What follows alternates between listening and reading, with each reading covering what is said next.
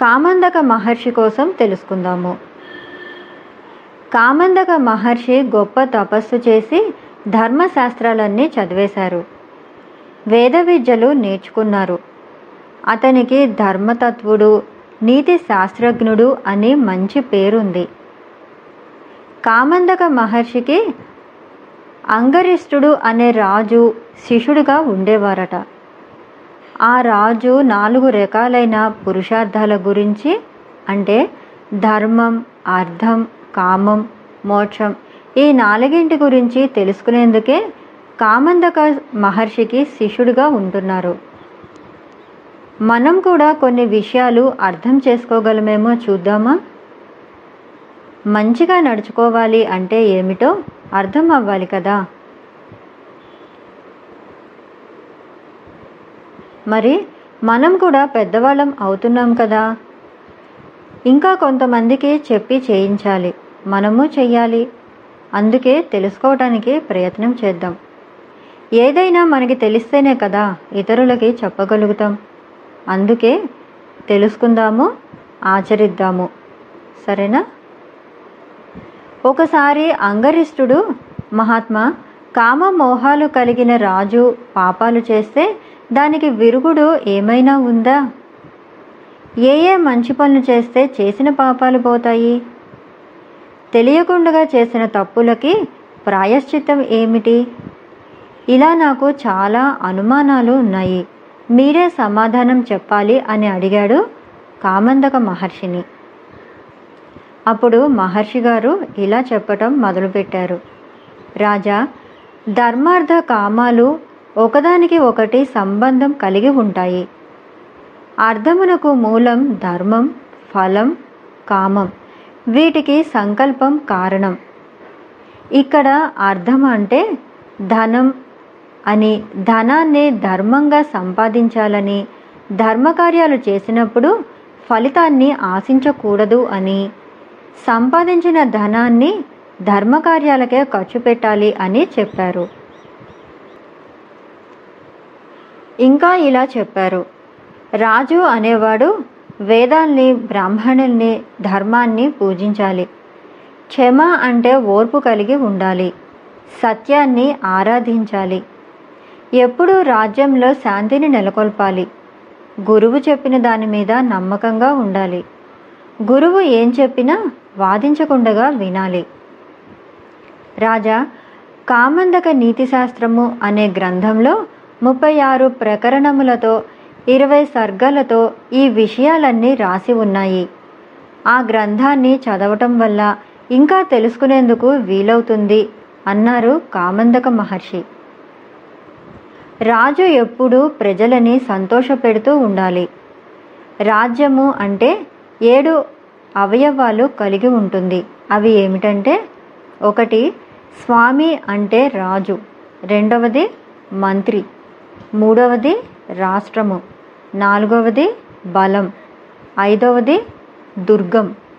ఆరవది మిత్రులు. ఏడవది కోశాగారం. అంటే ధనం దాచేది బ్యాంకు లాంటిది అన్నమాట ధనం ధర్మ మార్గంలో సంపాదించి మంచి పనులకే ఖర్చు చేయాలి. మంచి నడవడిక ఉన్నటువంటి రాజు వీటిని జాగ్రత్తగా చూసుకోవాలని చెప్పారు. రాజు పంచేంద్రియాలన్నీ వశంలో ఉంచుకొని వినయంగా ఉండాలి.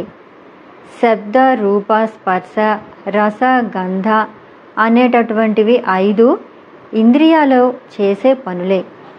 ఇవి నాశనానికి సహాయపడతాయి. శాకాహారి అయిన జంతువు కూడా శబ్ద మాధుర్యం వల్ల నాశనం అయిపోతుంది పర్వతమంతా ఉన్న ఏనుగు కూడా ఆడ ఏనుగు స్పర్శ వల్ల చెడిపోతుంది. దీపం యొక్క రూపాన్ని చూసి మిడత చనిపోతుంది. గాలానికి కట్టిన మాంసపు ముక్కకి ఆశపడి చేప వలలో పడి చనిపోతుంది. అలాగే గంధం వాసన కోసం తుమ్మెదలు ఏనుగుల మీద వాలి వాటి చెవుల దెబ్బలతో నశించిపోతాయి. ఏ ఒక్కటైనా ప్రమాదమే అన్నప్పుడు మనిషికి అన్నీ కలిసి ఎంత ప్రమాదమో ఆలోచించు అన్నారు కామందక మహర్షి రాజుతో. రాజా రాజు ఎప్పుడు వేట జూదము పానము తప్పకుండా విడిచిపెట్టాలి. వీటికి బానిసలైన వాళ్ళు ఎంత గొప్పవాళ్ళైనా పాండురాజు నలమహారాజు యాదవులైన సాంబాదులు ఎలా నాశనమయ్యారో నీకు తెలుసు కదా. ఇంకా రాజా కామము క్రోధము మోహము మదము మాత్సర్యము కలిగిన వాళ్ళు ఎంతమందో నాశనమైపోయారు. విద్యతో పాటు వినయం న్యాయం ధర్మం మొదలైన మంచి లక్షణాలు కలిగిన రాజు మేలిమి బంగారంలా రాణిస్తాడు. కామందక మహర్షి కామందక నీతిశాస్త్రం అనే గ్రంథాన్ని రాశారు. దాంట్లో ప్రజల్ని పరిపాలించేవాడు ఎలా ఉండాలి అనేది చాలా బాగా వివరించారు.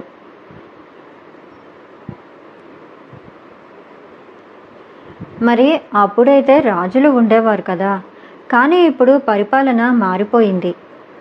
ప్రజల్ని పరిపాలించేవాడు మహారాజు అయినా ముఖ్యమంత్రి అయినా ప్రధానమంత్రి అయినా రాష్ట్రపతి అయినా పాలన అన్నది ఒకే విధంగా ఉంటుంది. కాబట్టి ఈ కామంతక నీతిశాస్త్రం అప్పటి రోజుల్లోనే కాదు ఈ రోజుల్లో కూడా చక్కగా ఉపయోగపడుతుంది. మనకు కామందక మహర్షి చెప్పింది మనిషి మంచిగా ఉండాలి డబ్బు ధర్మంగా సంపాదించాలి మనం తిన్నాక మిగిలింది ధర్మకార్యాలకే ఉపయోగించాలి. ప్రజాప్రతినిధి ప్రజల్ని పాలించటానికి అతనికి ఉండవలసిన గుణాలు మంచి మనిషి తెలిసి తెలియక చేసే తప్పుల్ని ఎలా సరిదిద్దుకోవాలి అనే చాలా విషయాల గురించి చెప్పారు. ఎక్కడైనా ఆ గ్రంథం దొరికితే మనం తెలుసుకుందాము. ఇదండి కామందక మహర్షి చరిత్ర. తరువాత కాశ్యప మహర్షి కోసం తెలుసుకుందాము.